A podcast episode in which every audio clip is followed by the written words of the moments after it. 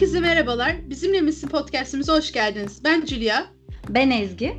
Bugün DSM İdil Taşkın ile beslenme bozuklukları hakkında ve yaz sürecinde nasıl beslenmeyiz onu hakkında konuşacağız.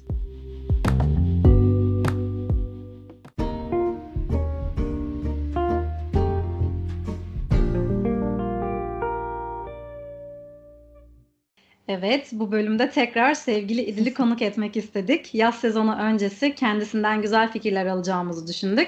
Hoş geldin İdil'cim, nasılsın görüşmeyle? Hoş bulduk, teşekkür ederim. Sizler nasılsınız? Biz de Bizler iyiyiz. deyiz. Seni tekrar konuk etmekten mutluluk duyuyoruz gerçekten. Ben tekrar burada olduğum için çok mutluyum. Şimdi şöyle yapalım isterseniz konuya. Biz ana konularımızı zaten beslenme bozuklukları ve yaz dönemi beslenmesi e, olarak belirledik. Öncelikle ben beslenme bozuklukları için seçtiklerimiz birkaç tanesi vardı. E, bunlarla ilgili konuşalım istiyorum. Öncelikle çağımızın en yaygın hastalıklarından birisi olan aslında e, obezite zaten hepimiz biliyoruz. E, bunu sormak istiyorum. Sonrasında da e, aynı sorunun devamı olarak düşünebiliriz. Anoreksiya ve bulimia nervoza'dan bahseder misin biraz? Çünkü bu ikisi de aslında e, obezite kadar yaygın yaşanmasına rağmen çok duyulmayan, etraftan bizlerin çok duymadığı beslenme bozuklukları içindeydi son yıllara kadar özellikle. E, senin bir uzman olarak bu konulardaki fikirlerin nedir? Ee, şöyle ki başta obeziteden e, bahsedeyim. Yani obezite tabii ki bildiğimiz üzere şişmanlığın bir tık daha fazla üstünde yani kilo sahibi olmak aslında. Ee, bugün çok ölümcül hastalıklar arasında yer alıyor. Çünkü obezite tabii ki direkt öldürmüyor ama e, bağlantılı bir sürü hastalık getirdiği için yanında ölüme sebebiyet verebiliyor. Ve dediğiniz gibi günümüzde bu çok yaygın. Çünkü aşırı toplum yani toplumca tüketime aslında yöneldiğimiz için fazla kalori almaktan yani en temel nedeni bu sağlıksız ve fazla kalori almaktan dolayı kilo Hı. artışı ve artık obeziteye varacak kilo artışı çok yaygın. Ee, işin aslında göz ardı edilen kısmı şurası obezitede. Bugün nasıl ki obezite artıyorsa açlık da aynı şekilde artıyor. Hı hı. Yani demek ki burada bir dengesizlik var. Birileri fazla yemeğe ulaşırken birileri daha az ulaşıyor. O yüzden aslında hem e, yeme bozuklukları hem obezite hepsi bugün artması tamamen bu yeme dengesizliklerinden ya da psikolojik olarak bu dengesizliklerin getirdiklerinden kaynaklı yaşanıyor denebilir aslında.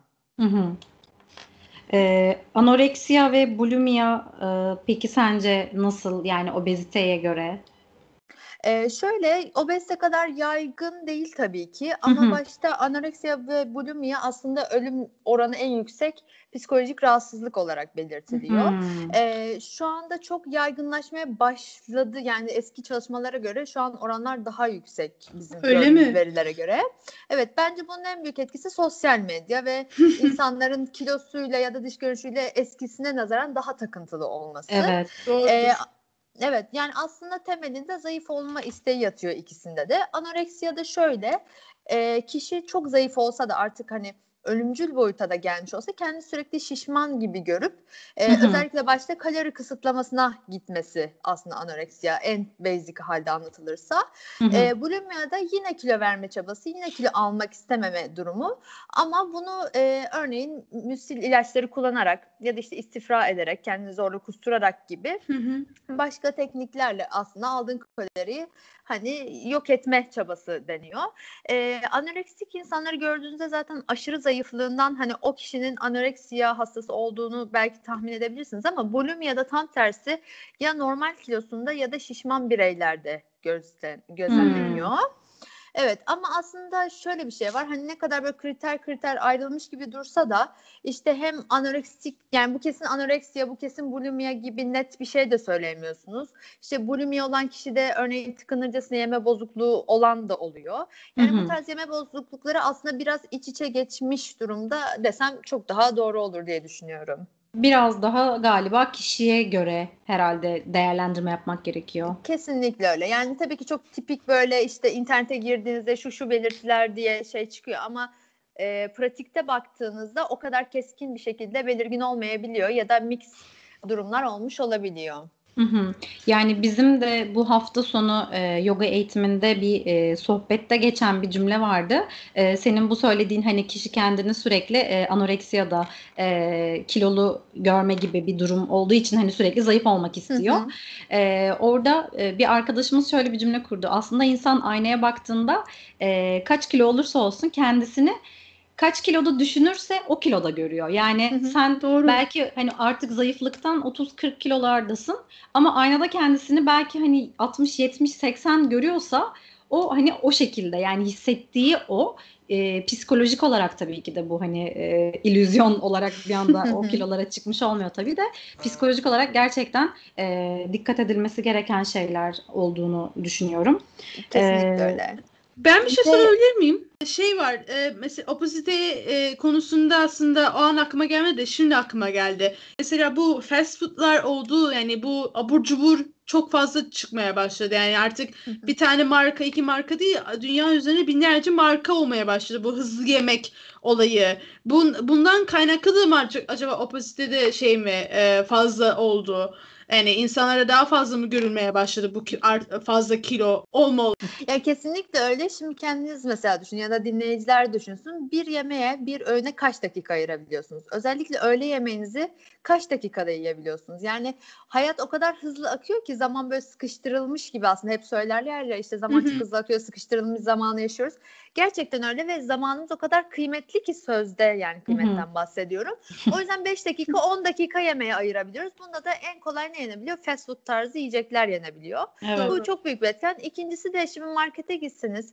Normal bir yemek için alacağınız hani harcayacağınız parayla Gidip fast food'a harcadığınız para arasında belki ikide biri, üçte biri fast food'a verdiğiniz para şu an. Yani evet. maddi açıdan da daha kolay olduğu için hem uğraşmıyorsunuz hem maddi olarak daha ucuz veriyorsunuz. Şimdi bu sefer insanlar çok daha cazip hale geliyor ama sağlığımızdan o kadar çok şey götürüyor ki işte e, belki o an 10 kuruş 20 kuruş fazla harcamak hani göze batıyor ama 10 yıl sonra olacağınız bir ameliyatta 10 bin lira 20 bin lira para harcıyorsunuz. Keşke zamanında evet. 10 kuruş daha fazla harcasaydınız.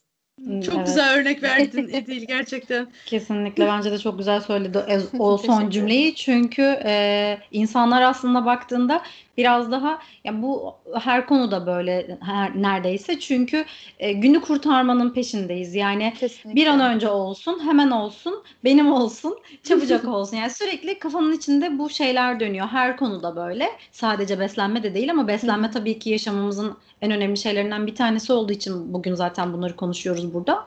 E, fast food'da da dediğin gibi gerçekten özellikle o imkanların öne o şekilde piyasaya sürülmesi bence de e, reklamlarda olsun işte dediğin gibi e, kendin uğraşmıyorsun daha uygun fiyata satın alıyorsun. E, insanlar bu ikisini kıyasladığında bundan 5-10 yıl sonrasını ya da yaşlandıklarındaki e, vücutlarına nasıl zarar verdiklerini düşünmeden hareket ediyorlar. Bugünü kurtarayım, şu anı kurtarayım, şimdi yiyeyim e, gerisine bakarız diye düşünülüyor. Ama işte o gerisine bakma konusunda biraz da bu e, içindeki işte etken ne artık maddeler koyuyorlarsa e, o bağımlılık yapan şeyler de oluyor o yediğin yiyeceklerin Hı-hı. içinde. Ve sadece bir öğünle sınırlı kalmıyor ne yazık ki. Sürekli sık sık sen e, ondan yemek istiyorsun. Tekrar bir bağımlılık şeklinde bir döngüye giriyor. Maalesef bu da e, çağımızın en büyük sorunlarından bir tanesi olmasının e, en büyük sebebi. Yani sebebin sebebi aslında. Evet. Çünkü obezite e, ölümlerin sebebi ama obezitenin sebeplerinden en büyüğü, büyüğü de e, fast food. Gerçekten ben de bu konuda e, zamanında e, bayağı böyle yerdim. Üniversiteden önce tabii lise zamanlarında ama o zamanlar tabii daha az bilinçliydik. Daha e, neyin ne olduğunu bilmediğimiz yaşlar. Zamanla işte insan kendisine okuyarak, görerek, e, biraz da bazı şeyleri yaşayarak geliştirmek durumunda kalıyor. E, bu da böyle bir anımdı diyeyim. yani bir de şöyle bir şey de var. E, çok küçük bir şöyle dipnot geçeyim. Bu aslında çok büyük bir konu. Belki günü gelince onun da kaydını yaparız ama yani bu fast foodları işte zihnimize yerleştirmek için ya da reklamlarla hani o an canınızı hissetmek için arkada çok büyük araştırmalar dönüyor. Evet. Yani bugün bir e, kola açma sesi size dinlesem aa canım Coca-Cola istedi dersiniz. Evet ya işte çok bir doğru. kırmızı evet. gördüğünüzde canınız belki McDonald's isteyebilir. Yani bunlar evet. hepsi aslında algısal e, bizim için böyle güzel araştırmalar yapılmış. Kesinlikle. öğretilmiş şeyler. Yani Çok fast food'u sadece hani hem hızlı yemek hem tabii ki ucuz olması bir de bizim algımıza da çok iyi yerleştirmelerinden kaynaklı fazla fazla tüketerek bugün obeziteye sebep oluyor aslında. Bu da çok büyük bir etken. Doğru söyledin. Ben de geçtiğimiz e, günlerde bir e, YouTube videosunda yanlış hatırlamıyorsam izledim ya da başka bir yerde olabilir. E, Magnum'un kırılma sesini özellikle örnek vermişlerdi. O kıtırt Evet. hani diye işte ilk çikolatanın kırıldığı ses mesela senin söylediğin gibi bir algı yönetimi.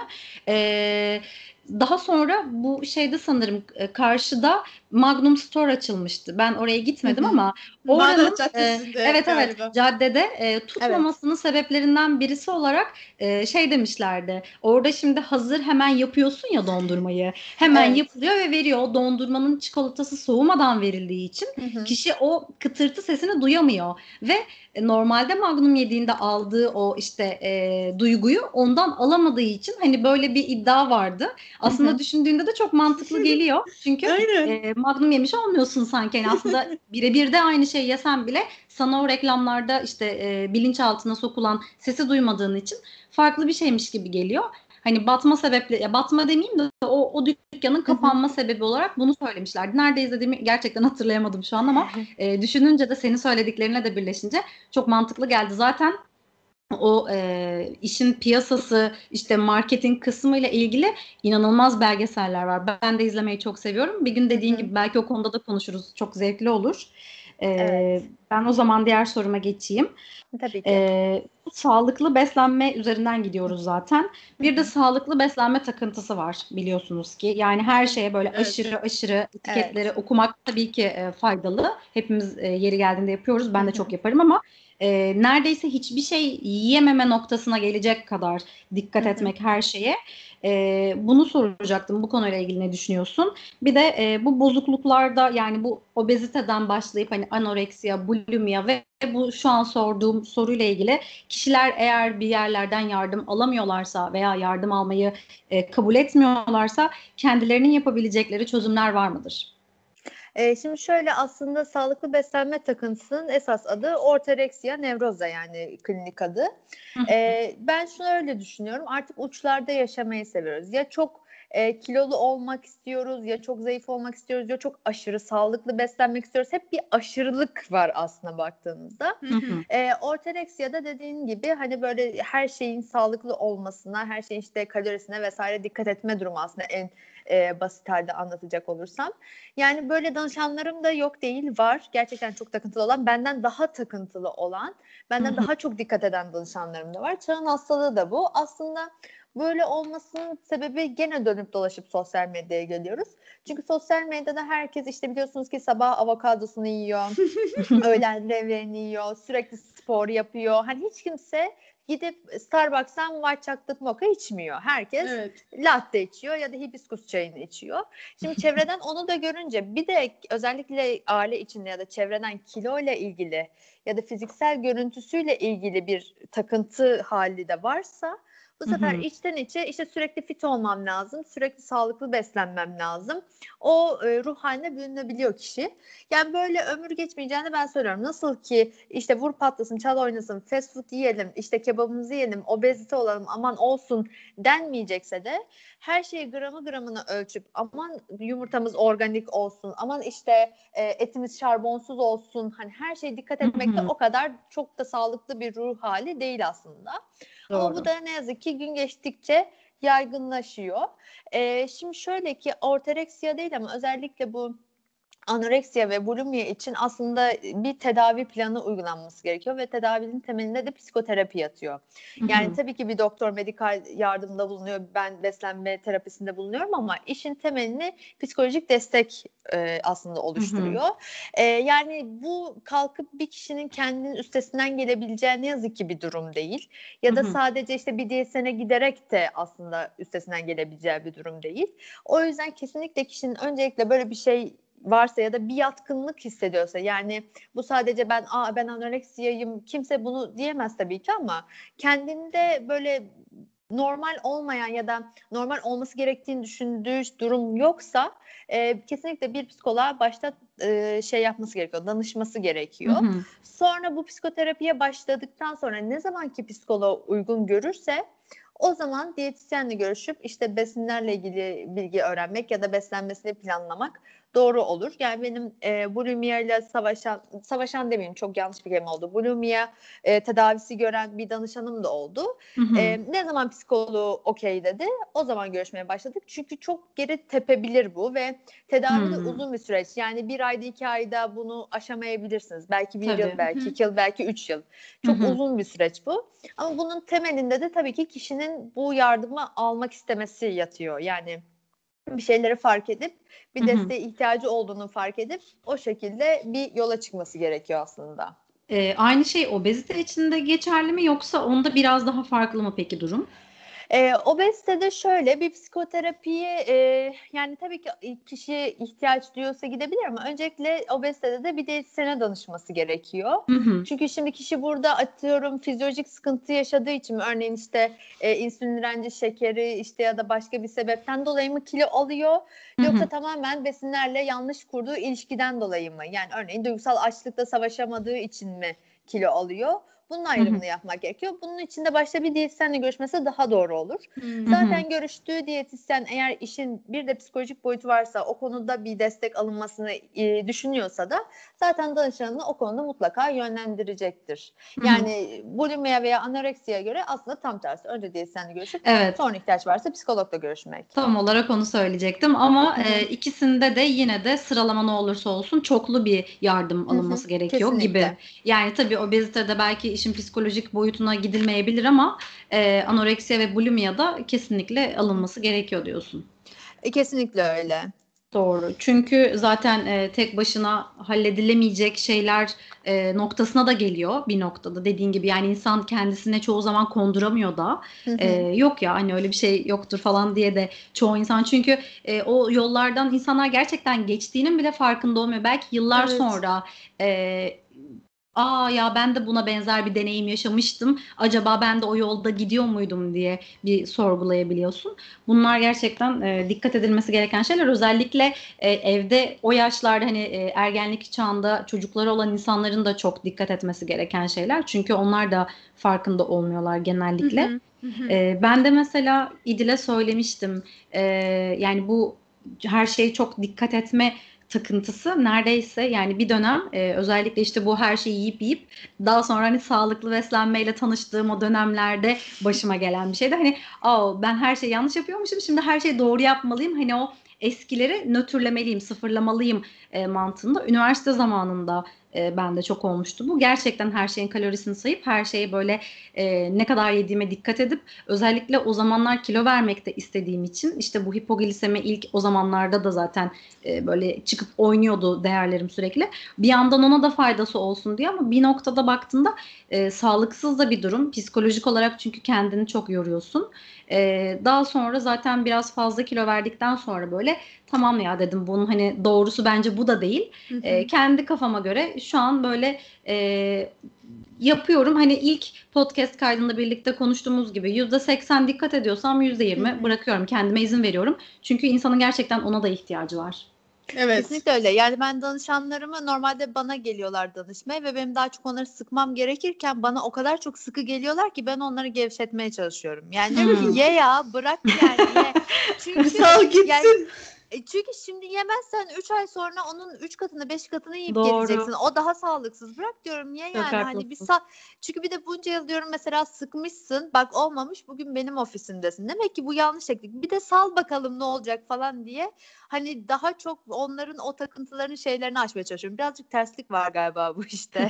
Böyle diyetisyen e, dostlar başına diyelim. Yani çünkü Vallahi gerçekten. her zaman işte ederim. o algıyı kırmaya çalışıyoruz. Yani diyetisyenler çok işte e, her şeyi küçük küçük porsiyonlarla veriyor bir algısı var aslında ama senin söylediğinde tam tersi. Belki mesela ben sana hani e, bu şekilde bir şey için gelsem belki sen bana aslında şu an yediğimden daha fazla yiyecek vereceksin. Belki de o olabilir. Yani o yüzden Evet. hani e, ön yargılı yaklaşmamamız gerektiğini buradan bir kez daha tekrar etmek istiyorum ben de son olarak. E, Kesinlikle öyle. Bir de şöyle düşünmek lazım. Şimdi bugün hepimizin bir aile hekimi var. Yani hepimizin bir doktoru var. Bu ne kadar normal kabul ediyorsak aslında hepimizin de bir psikolog ve bir diyetisyen olmasını o kadar normal kabul etmeliyiz. Yani e, çok eski bir düşünce o. İşte psikolojik sorunu olan affedersiniz yani tabiri caizse deli olan işte Evet, evet. psikoloğa gider. E, işte şişman olan diyetisyene gider. Yani bu çok çağ dışı bir şey. Çünkü bana gerçekten hani ben sağlıklı beslenmek istiyorum. Benim kiloyla derdim yok. Benim alışkanlıklarımı değiştir diyerek gelen insanlar da oluyor. Tabii yani ki. artık o noktada değiliz. O yüzden bugün nasıl ki bir doktora gidiyorsanız, bir kan tahlili yaptırıyorsanız, bir ilaç yazdırıyorsanız bir psikoloğa gidip psikoterapi almak ya da bir diyetisyene gidip beslenme danışmanlığı almak aynı şey. Hepsi çok normal. Çok güzel söyledin bence de. Ay, çok güzel özetledin gerçekten konuları. Şimdi izin verirseniz ben kendi konularıma geçmek istiyorum. Kendi sorularımı geçmek istiyorum eğer. Tabii ki.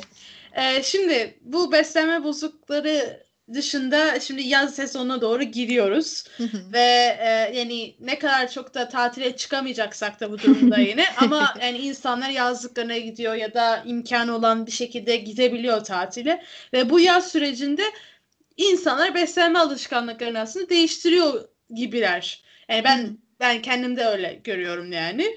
Ee, onun için yaz sezonunda e, sağlıklı beslenmek için tüyoların ve tavsiyelerin var mı bize söyleyebileceğin? Ee, şöyle söyleyeyim yazın genelde iştahımız daha kapalı oluyor. Yani o kışın istediğimiz kadar ağır yemek yemek ya da çeşitli yemek yemek istemiyoruz genel olarak. Bence bunu bir fırsata çevirmek gerekiyor. Hazır iştahınız azalmışken az ve hafif yemeklerle beslenmek. Yani örneğin atıyorum işte bir zeytinyağlı yemek yapabilirsiniz. Sadece e, sebzeleri soteleyip yanına yoğurt alabilirsiniz. Bunları hep bir öğün olarak değerlendirebilirsiniz aslında. Sadece yazın şu handikapı var. Ona dikkat etmek gerekiyor. Kavun ve karpuz dönemi. Ya, bir Ve- sorularından bir tanesi buydu. Evet, bir porsiyon e, kar- kavunu ya da karpuzu daha doğrusu elinizle işaret parmaklarınızla ve baş parmaklarınızla üçgen yaptığınızda gördüğünüz miktar bir porsiyon karpuz. Hadi Şimdi ya. biz evet yani şimdi Ay, onun kaç katını yiyoruz? şimdi. Evet çok yediğimiz için aslında çok fazla meyve yemiş oluyoruz ve karpuz bildiğiniz üzere şeker oranı bir tık yüksek bir e, meyve. Tabii Evet. ki doğal şeker hani şeker problemi yaratacak bir şey değil ama kalori açısından aslında bir sınırlama koymak gerekiyor. Yani porsiyon olarak bir sınırlama koymak gerekiyor. O yüzden yazın özellikle dikkat edeceğiniz şey kavun ve karpuz, özellikle karpuz. Ee, dediğim gibi çok uzun süre aç bırakmamak önemli. Çünkü bu işte azalması genelde işte bir sabah bir kahvaltı atıyorum. Hiç arada bir şey atıştırma ihtiyacı hissetmiyorsunuz vesaire ama 6 saatten fazla aç kalmamaya çalışmak önemli. Çünkü bir sonraki önde muhtemelen çok fazla yeme ihtiyacı hissedeceksiniz. Bu da bir Doğru. dengesizlik yaratacak vücudunuzda. Ee, bir noktada su tüketiminize dikkat etmek. Yani normalde de zaten bol su tüketmek önemli ama şimdi Evet. havalar ısınacak, terle de vücudun su atacak. O yüzden su tüketiminiz çok önemli. Ee, burada da yeterli suyu şöyle söyleyebilirim. Tabii ki bir buçuk iki litrenin altına düşmemek genel olarak çok daha sağlıklı ama esas e, kendiniz için yeterli su miktarını şöyle hesaplayabilirsiniz. Bir kilonuz başına 30 mililitre olacak şekilde. Yani Hı hı. 80 kilo bir bireyden bahsediyorsak iki buçuk litrenin altına düşmemek daha sağlıklı. Bir de çay kahve içtiğinizi ve onların da su attırdığını düşünürsek ona göre üzerine de çıkabilirsiniz. E, ikinci dikkat edebileceğiniz nokta da idrar renginizi takip etmek. Yani Hı hı. ben hep bunu danışanlarıma da söylüyorum. E, lavaboya girdiniz idrar renginizde bir sarılık gördünüz. Açık ya da koyu hiç fark etmez ki inşallah koyu görmezsiniz. Çıktığınız gibi bir bardak su için. Yani o size bir orada uyarıcı olsun aslında. Yani genel Anladım. olarak bunlara da dikkat edebilirsiniz. Ya gerçekten aslında benim e, sormak istediğim aslında bütün soruların özetini yaptın. Ee, şey yani ben mesela çok su, su tüketen bir insan değilim. Şimdi yavaş yavaş bir e, su tüketimine başladım. Bir uygulama indirdim ki ancak beni uyarsın yoksa gerçekten unutacağım sıvı tüketmeyi. Ee, yani sıvı tükettim dedim yani soda içen bir insanım ama soda bir su değil. Ee, onun için ben su içmem lazım. O yaz ayında da ben ne kadar çok e, terlesem bile ya da su ihtiyacım olsa bile unutuyorum su içmeyi ve diyorum ki ya, su içmek yerine işte limonata içeyim ya da işte Hı hı. bu işte frozen dediklerimiz işte meyveleri falan işte buzluğa geçiriyorlar ya Hı hı. onu içeyim diyorum ama belli ki su yerine geçmiyor bu olay. Yani benim tabii gibi ki. insanlara tavsiyen ne? Yani ben sıvı tüketme, su tüketiminde sıfırım yani. Ee, şöyle söyleyeyim şimdi burada suyu unut unutuyor musun? Suyun tadını mı sevmiyorsun? O ikisi ayrı bir şey olabilir. Suyu Şöyle, unutuyorum. e, her sabah uyandığında mideni bulandırmayacaksa iki, bulandıracaksa bir bardak su içmeyi alışkanlık haline getirebilirsin. Yani Hı. fix bir bardak ya da iki bardakta güne başlayıp yatmadan önce de eğer tuvalet problemi yaratmayacaksa yine bir ya da iki bardak su içmeyi alışkanlık haline getirebilirsin. Böyle iki ila dört bardak zaten fixlemiş olursun. Ee, dediğim gibi idrar rengini takip etmek gerçekten çok büyük uyarıcı oluyor. Ee, o koyuluğunu gördüğün anda çıktığında su içmeye devam edebilirsin. Ee, dediğim gibi uygulama hatırlatıcı belki bir fayda sağlayabilir. Ç- her çay kahve içeceğin zaman yanına bir bardak su koymak Hani o suyu da görmek aklına hı. belki düşürebilir. Bir de tadını sevmiyorsan ya da hani sırf işte bir sıvı olsun bir şey diyorsan suyun içine işte limon atabilirsin, çilek atabilirsin, salatalık. Hani aslında hem su içip hem de böyle içecek gibi bir aromalı bir şey de haline getirebilirsin. Bir de sevdiğin bir sıcaklık varsa bazıları işte soğuk su içmeyi sever, bazısı ılık. Hani öyle bir sıvı şey varsa özellikle ona da dikkat edebilirsin. O da Hı hı. işe yarayabilir. Anladım. Yani e, çünkü gerçekten bu e, suyu alışkanlık haline getirmem gerekiyor. Çünkü hissedebiliyorum. Hele sabah kalktığım zaman dilimin kuruluğunu ve gerçekten sanki yıllardır su içmemişim hissiyatine kapılıyorum. Ama Hı hı. ona rağmen mesela bir tane içiyorum bir bardak. Ama halbuki vücudun ihtiyacı var. Ama sanki çok fazla tıkanıyormuşum gibi hissediyorum. Onun için diyorum ki eh, tamam bana yeter. Halbuki aslında 3 bardak falan içmem lazım. Ağzım Burada- kuruyor sonuçta. Ee, ben bir şey söylemek istiyorum. İdil'in söylediği suyun sıcaklığı konusunda aslında dikkat etmiyordum çok fazla ama gerçekten fark e, yarattığını düşündüm ben de. Çünkü ben mesela su içmeyi çok severim. Hani suyla hiçbir sorunum yoktur. Çok nadiren hani böyle suya erişimim olmazsa yanımda yakınımda su yoksa hani içemeyebilirim.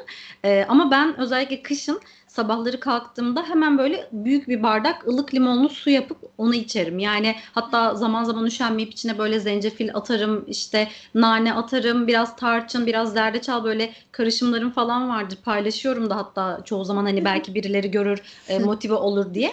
Ee, ama evet e, ama o ılık su gerçekten fark yaratıyor. Yani sabah kalktığımda dediğim gibi özellikle kışın ben soğuk bir şey içmek istemiyorum. E, muhtemelen o sıcak su hazırlamaya üşensem ben o suyu içmezdim. Yani unuturdum dediğin gibi. Ama e, onun için bir en azından gayret sarf edince insan gerçekten de e, o alışkanlığı sürdürebiliyor. Kesinlikle öyle. Yani bunun için bir kendine fırsat vermen gerekiyor. Şöyle yapabilirsin Julia. Ee, bir, bir gün ölç ne kadar su içiyorsun. Yani kaç bardak ya da kaç litre olduğuna bak. Örneğin Tamam. diyelim ki 3 bardak içtin o gün. Ertesi günü 4 bardak içmeye hedefle. Bir kere de 2 litre 3 litre su içmek zorunda değilsin. Zaten içmeyeceksin de içmiyorsun da. Bari en azından bir bardak karın olsun. Sonra 5 bardak yap. Sonra işte 10 bardak yap. Yani öyle adım adımda bir hedef koyabilirsin kendine. Belki bu da işe yarabilir. bu da Belki bir de. taktik. Teşekkür ederim. Ben bunu uygulamaya çalışacağım. Ee, bir tane daha sorum var. Ee, şimdi sen dedin ya karpuz ve kavun e, tüketiyoruz yazın ve gerçekten biz kıştan daha fazla aslında meyve tüketiyoruz. Çünkü yaz mevsiminde daha şekerli, daha tatlı geliyor insanlara. İşte kirazlı, çilekli, karpuz, kavun falan. Hı hı. Mesela bu işte şeker dengesini anlattı. Mesela işte o e, parmakları ölçerek aslında porsiyonu ölçebileceğimizi söyledin. Peki bununla beraber mesela dondurma tüketimini de çok yapıyoruz. Yani kışa hı. göre tatlıyı aslında daha çok tüketiyoruz. Daha hafif bir tatlı olsun ya böyle bir içimiz bir ferahlasın mantığıyla dondurma yediğimiz için bu tüketimi de fazla oluyor. Hem meyve tüketimi hem dondurma tüketimini bu şekeri nasıl halledeceğiz bir yaz, yaz döneminde? Yani şöyle e, en büyük hani başıma bela olan konu bu aslında yazın. Daha bugün danışanlarımla dondurma konuşmaya başladık. Yani şimdi şöyle dondurmanın tabii ki çok masum bir yanı yok. Yani hazır dışarıdan yenenlerin. Hani Evet. kendiniz gerçek meyveyle yaparsanız o çok farklı bir şey oluyor ama şimdi en masum halini önce ben anlatayım. Dışarıda dondurma yiyecekseniz öncelikle hani alma imkanınız varsa açık yerel dondurmacılardan almanız çok daha sağlıklı bir paketli işte X marka dondurmaya göre en azından biraz daha az katkı maddeli diyeyim yani kötünün iyisi. Ee, eğer yiyecekseniz de orada da hani külah değil de kapta işte meyveli değil de sade olanı tercih etmeniz bir tık daha masumaneleştirir. Ama bu sağlıklıdır anlamına ne yazık ki gelmiyor tabii ki. Ama en azından yiyecekseniz de biraz daha sade formunda tüketebilirsiniz. Ya da işte paketli e, dondurma alacaksınız da ya kendiniz hani koyabileceğiniz böyle e, normal dondurma olabilir ya da Maraş usulü işte kesme dondurmalar bir tık daha Hı hı. iyi. İşte bir Magnum'a göre ya da bir başka Max'a göre atıyorum. Onlar biraz daha iyi. E, şimdi orada porsiyon kontrolü önemli. Zaten şeker hastasıysanız bir kere yani kavun, karpuz, dondurma bunlar çok da tüketmenizi önereceğimiz şeyler değil kesinlikle. Ama herhangi bir şeker hastalığınız yoksa da en azından dediğin gibi ölçülü gidebilirsiniz. Karpuzu şurada dikkat edin. Genelde yemeğin yanına yenir. İşte peynir, ekmek, karpuz yapılır. Evet. Ee, ama karpuz bir karbonhidrat kaynağı. Yani siz zaten hem ekmek yiyorsunuz orada hem karpuz. Yani meyveyi hiçbir zaman öğünün yanında tercih etmeyin. Hep öğün aralarında yani ara öğün mantığında tüketmeye çalışın. Bu Hı hı. en doğrusu. Ee, ne yapabilirsiniz? Mesela bir porsiyon karpuz yersiniz, bir porsiyon da dondurma yersiniz. Ama bence en güzeli bir gün karpuzsa ertesi gün dondurma yemek. Hani çok aynı güne denk getirmemeye çalışmak bir tık daha ezna şeker açısından daha iyi olur diye düşünüyorum. Anladım. Yani Dönüşümlü gerçek olarak. Aynen dönüşümlü olarak onu diyecektim ben de. Kesinlikle. Ben de burada e, bir küçük böyle bir öneride bulunabilirim belki. Daha bu sabah ben de e, dondurmalarla ilgili bir paylaşım yapmıştım. Yani bir e, gıda mühendisinin paylaşımını e, repost etmiştim. Orada da geçtiğimiz hafta e, Maraş usulü bir dondurma yedim. Dediğin gibi bir. X markadan ama e, yerken o kadar şekerli olduğunu fark ettim ki yani içindekilere de baktığımda e, zaten bakarak alıyorsun ama hani zaten Hı o. Maraş usulü olanı da e, kötünün iyisi olarak düşündüğüm için Hı hı. almıştım. Ama tadını e, hiç sevemedim. Çok aşırı şekerli geldi. Bugün o paylaşımı gördüğümde başka bir markayla kıyaslama e, yapmış. E, zaten fark ettim benim aldığım gerçekten aşırı şekerli olan Hmm. markaymış. E, ben zaten normalde kendim e, dondurulmuş muz ve diğer meyvelerden çok güzel dondurma yapıyorum. Yani her sene yapıyorum. Çok severek yiyorum. E, işte sezon açıldı diye düşünerek de geçen hafta almıştım. Almış bulundum. Yemiş bulundum. E, sonra ama pişmanlık yaşadım gerçekten. Dedim ki yani ben bunu vücuduma sokacağıma evde zaten kendim daha güzelini yapabiliyorum. Hani en azından benim damak tadıma çok uyuyor. Belki hani siz de e, evde deneyebilirsiniz. Donmuş muz. İşte Olabilir. belki içine biraz kakao atıp hani rengini döndürüp belki içine çok azıcık bir bal gezdirebilirsiniz böyle tatlı kaşığının ya da çay kaşığının ucuyla ya da pekmez her hangisini seviyorsanız en azından hani o paketli koruyuculu katkılı dondurmalardansa kendiniz ev yapımı bir şeyler yapmış olursunuz. Ben zaman zaman e, donmuş böğürtlen de koyuyorum ya da donmuş çilek bazen e, taze meyve sezonundayken buzluğa atıyorum. Sonrasında kullanıyorum. Gerçekten fark ediyor. Aynı zamanda şeftali, kayısı bunların hepsini yapıyorum. Ee, bunu da hani kısaca söylemek istedim. Belki dinleyenler olursa yazın o fazla şekeri fazla dondurmadan gelecek olan şekeri almak yerine meyvelerden böyle bir şey yapabilirler. Yani Teşekkür internette bir ederiz. sürü evet çok teşekkürler. Yani insan, internette bir sürü tarif dönüyor. Yani hani Evet. Instagram evet kötü yönleri var. Bu bir tartışılmaz ama baktığınız iyi yönleri de var. Bunlardan biri de işte böyle mesela sağlıklı tariflere ulaşabilmek. Hı tabii ki kişiyi biz şimdi o şekerli tada alıştığımız için kalkıp wow çok tatmin edecek tamam bundan sonra hani Maraş usulü yerine bunu yiyeceğim peki diyemeyebilir. Ama Hı hı. bir noktadan sonra zaten o lezzete alışacak ve dediğin gibi senin gibi mesela bir noktadan sonra dışarıdan tattığında o kadar şekerli gelecek ki ona yiyemeyecek. Yani Evet. Rahatsızlık duyacak. Aynen öyle. Şimdi mesela Edirne'de iki tane açık dondurma satan yer var. Bir tanesi hani bildiğim kadarıyla gerçek meyve, biraz daha fazla gerçek meyve kullanarak yapıyor. Diğerinde öyle bir şey duymadım ve üst üste ikisini tattığımda diğerinin çok bariz bir şekilde şekerli olduğunu fark ettim ki ben tatlı canavarımdır. Yani çok severim tatlıyı. Yiyemedim. Çok aşırı şekerli geldi. Hmm. Yani bu işte farkındalığı arttırmak. Yani demek ki markalar arasında da baktığınızda işte iki markanın varsa Maraş usulü burada etiket okumaya dönüyor iş. Evet. Hangisi daha az şekerliyse onu tercih etmek. Mesela ben şunu da söyleyeyim Julia'ya. Soda içiyorum dedi ve sodada bir şişede günlük alman gereken tuzu aldığın markalar var. Hı hı. Yani o yüzden mesela soda çok her gün mesela önerdiğim bir şey değildir. Hatta mümkünse hiç içmesen daha iyi olur. Ama orada bile etiketini okuduğunda hani tuz oranının farkını mesela görebilirsin. Yani aynı Hı hı. şey dondurma için geçerli. Aynı şey işte e, soda için de geçerli. Hı hı. O yüzden ama illaki ben paketli yiyeceğim diyorsanız da en azından en masumunu hani 40 yılda bir yiyeceğinizi ümit ederek o şekilde tercih edebilirsiniz tabii Ya ki. ben de paketli dondurmaları çok hoşuma gitmiyor. Yani olsa olsa gerçekten yani bu yazlıklarda gördüğümüz açık dondurmayı daha çok hoşuma gidiyor. Ve özellikle ben daha çok böyle e, meyve aromalı olanları daha çok seven bir insanım. Çu- çikolatalı olanı ben de çok sevmem. Genellikle işte bö- şey böğürtlen ya da karadutlu olanları seviyorum. Ee, hafif mayoş da çok seven bir insanım çünkü. Yani e, dondurmayı hakikaten seven bir insanım. Ama işte dondurma yediğim zaman işte o gün ben de aklımca şey yapıyorum. E, dengelemeye çalışıyorum. Yani bugün dondurma yediysem şey meyveleri yoğunlaşmayayım. Çünkü hakikaten ben karpuz da çok seven bir insanım. E, çünkü yani yazın ben dediğim gibi iştah kapanık bir insan oluyorum yazın. E, belki de olmuyorumdur bilmiyorum. Yakınlarım bunu söyleyebilir belki bana. Ama öyle hissediyorum. Yani yazın ben sabah kalktığım zaman kahvaltı yapmak yerine hakikaten şey yapıyorum. E, ekmek değil de yani karpuzlu peynir olarak yiyorum ve öğünümü o şekilde geçiriyordum. Ama şimdi senin dediklerini dikkate alarak daha farklı bir yöne çevirmeye çalışacağım kendimce. Bakalım nasıl olacak. Başaracak mıyım bilmiyorum ama. Kendine zaman verdin mi olur. Sadece kendine Evet. o zamanı fırsatı vermen önemli. Aynen çok doğru, çok doğru. Yani başka ekleyeceğiniz bir şey var, var mı? Benim şu anda Ee, Yani ben sadece en azından bu son e, dondurma ve şeker işte meyve daha doğrusu kısmını hani e, söylemesi güzel oldu. O dönüştürme hani bir gün onu yiyorsam bir gün diğerini yemeliyim. E, o zaman zaman çünkü fark etmiyor da insan. Belki işte sabah ara öğününde meyve yiyip akşamüstü ara öğününde de dondurma yemiş oluyorsun. E, ama ben de kendime güzel bir fren belki şu an e, fark etmeden e, sağlayacağım. Onun için de teşekkür ederim. E, benim de ekleyeceğim ekstra bir şey yok. Ee, bu haftaki bölümde bize eşlik ettiğin için çok teşekkür ederiz İdil'cim. İyi ki geldin. sağlık. Ben, ben teşekkür ederim beni konuk ettiğiniz için.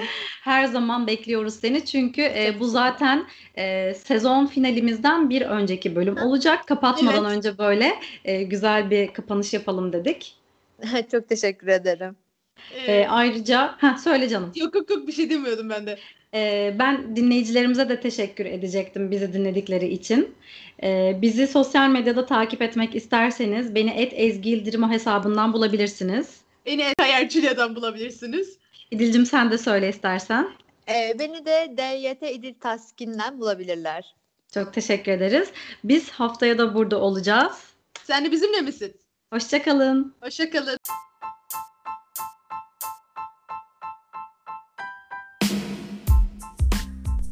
Sen de bizimle misin?